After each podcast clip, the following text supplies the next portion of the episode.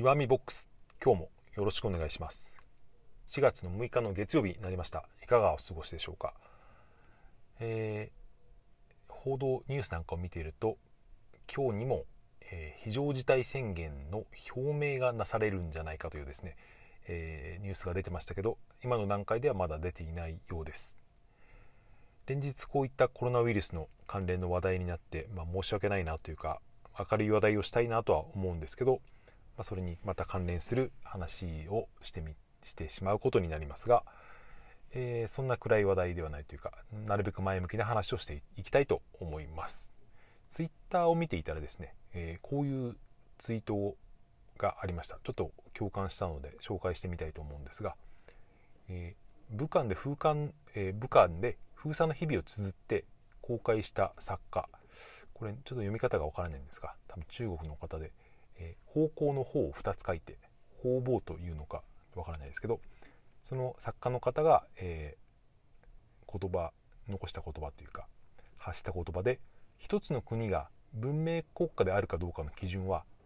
高層ビルが多いとか車が失踪しているとか芸術が多彩だとか派手なイベントができるとか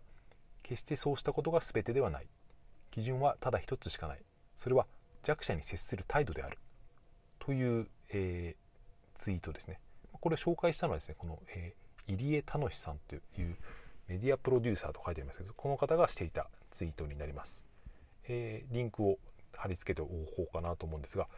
僕はこれを読んでとても共感したというか、うん、本当にそうだよなと思ったんですよね。まあ、これを言い換えるとですね、うん、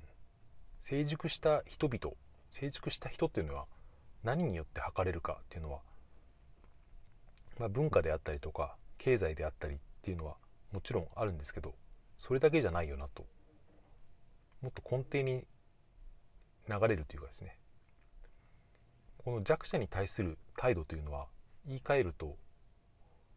その人間に対する生き物に対する何て言うんでしょうね、うん、優しさというか思いやりっていうとちょっと言葉が、うん、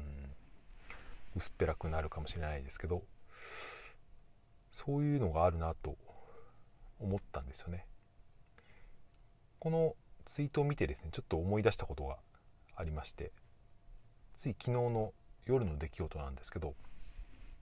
うちの妻がですね今流行りの Zoom を使ってですね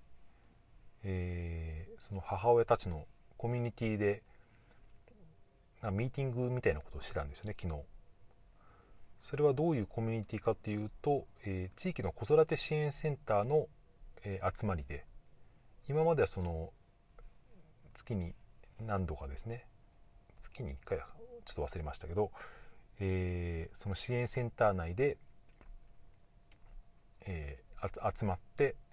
うんそういう会をやっていたんですけどそれがまあ今の状況でできないということで、えー、ある方がその募ってその Zoom での遠隔でのリモートのミーティングを開催したっていうそれが昨日やってたんですよね、まあ、僕は、えー、息子を寝かしつけてその後まあ、えー、ちょっとキッチンでですねパソコンで作業をしていたんですけど、まあ、隣の部屋で妻が話していたのでなんとなくその会話の内容とかが聞こえてくるんですよね。まあ別にあれば聞いても盗み聞きにはならないと思うんですがどうなんでしょうね。まあいいですけど、まあ、そんな中でそのいろんな子育てをしている母親たちがですね自分の今思うことみたいのを話しているわけですけど僕はそれを聞くともなく聞いていながらうん思ったことがあってですねそれはその働く、えー、働くじゃないですね母親たちその子育てをしている女性たちっていうのはなんか時代の先端というかですねある意味時代の先を見ているなというふうなことを思ったんですよね。これちょっと言葉にして説明するのは難しいんですけど僕は、えー、基本的にというか今まではですね、うん、男性の方が時代のその流れというか技術的なこととかテクニカルなことは、えー、よく考えているし経済の面でも、うん。まあ、どちらかというと、まあ、男性女性でこれを分けるのはあまりフェアではないし意味のないことかもしれないんですけどどちらかというと男性の方がそういう傾向は、うん、時代の先を読む傾向は強いのかなと思っていたんですけど昨日の妻のあのミーティングをですね、えー、横で、まあ、聞いていたとか聞こえてきたのをですね聞きながら考えるとですね、うん、女性というのは別に時代の先を読もうと意識してるわけではないと思うんですけどでもですねそのまあ子育てをしているのがどう関係するのかっていうのは、えー、よくわからない。相関関係はわからないんですがでも結果的にですねある意味でその時代の先というか、うん、これからの時代に最も適応していこうとしているのは男性よりもそういう女性というか母親たちなんじゃないかなっていう気がしたんですよね。なぜなぜそう思ったのかっていうのはですね、うん、先ほど一番最初に紹介した、えー、ツイートありますけど、まあ、その弱者に対する態度っていうのは僕の考えですけどこれから、まあ、世界でも日本でもですね人が生きていく中で、うん、割と重要なテーマになる気がしているんですね。その弱者に対する態度というのはある意味では、うん、自分へのセーフティーネットというか、うん、今まで昨日まで弱者じゃなかった人が明日からですね何かそういう災害だとか事故があったりとかで昨日まで弱者じゃなかった人が今日から弱者になってしまうっていうのは十分あり得る事態なんですよね。まあ、そういうのを恐れる人は多いと思います。その事態というのを。僕もそうですね。できることなら自分が弱者の立場には立ちたくないと思う人間ですけどなぜ立ちたくなぜ弱者に立ちたくないのかというとですね。それは弱者になってしまうと生きるのが困難になるからだと僕は思っているからなんですよねそれを言い換えるとある意味それは社会を信用していないというかうん社会のその弱者の対するですねシステムみたいのを信頼していないから自分がそうなりたくないということを思うんですよね。これは、えー、社会に対する自分の価値観の問題でもあるんですけど、でもそれは個人というか僕自身に置き換えて、うん、僕自身のことを考えると僕が成熟してないっていうことも意味していると思っていて何を言ってるのかというとですねまあ社会を信頼していないっていうのは、うん、ある意味で、うん、自分も弱者に優しくない態度を日頃とっているってこと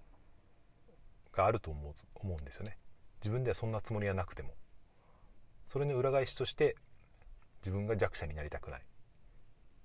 うん、社会のシステムを信用していないということになるんだと思います。それで何が言いたいのかというと僕の妻とか昨日話していた女性というのは母親たちですけど彼女たちはですねそこを信頼しているというか、うん、社会を信頼しているというわけではなくて弱者に対するですね態度が優しいんですよね。もちろん子供だけではなくてそういったうん言い方が難しいですけどある意味ですね子育てをしている母親っていうのは強制的に社会的な弱者になってしまうっていう部分があると思うんですよね。まあ、そうならない方もいらっしゃいますけど大抵そのうん動きが身動きがちょっと取れなくなったりとか時間的にですね、えー、大部分を子育てに割かなきゃいけないとなるとですねある意味ではその、うん、社会的には弱い立場に追い込まれてしまうということがあると思っていて、まあ、そんな立場になったからこそですね、えー、他の同じ立場の方を思いやれるしつながりを求められるし助け合えるっていうことだと思うんですよね。それで僕がそれを見て思ったのは、こういう態度とかこういう生き方っていうのは、うん、これからの社会においてももしかその根源的に人間がですね幸せになるためになんかヒントを含んでるんじゃないかなと思ったんですよね。うん、これは思いつきで喋ってますけど、もうちょっと考えれば、うん、うまく言語化できると思うんですが、えー、ちょっと時間もなくなってきたので今回はこんな感じで終わりにしたいと思います。うん、ちょっと何を言ってるのかわからない、えー、話だったかもしれませんがなんとなく、えー、言わんとしていることがですね感覚としてもし、えー、伝わっていれば嬉しいです、えー、それでは聞いていただいてありがとうございました。さようなら。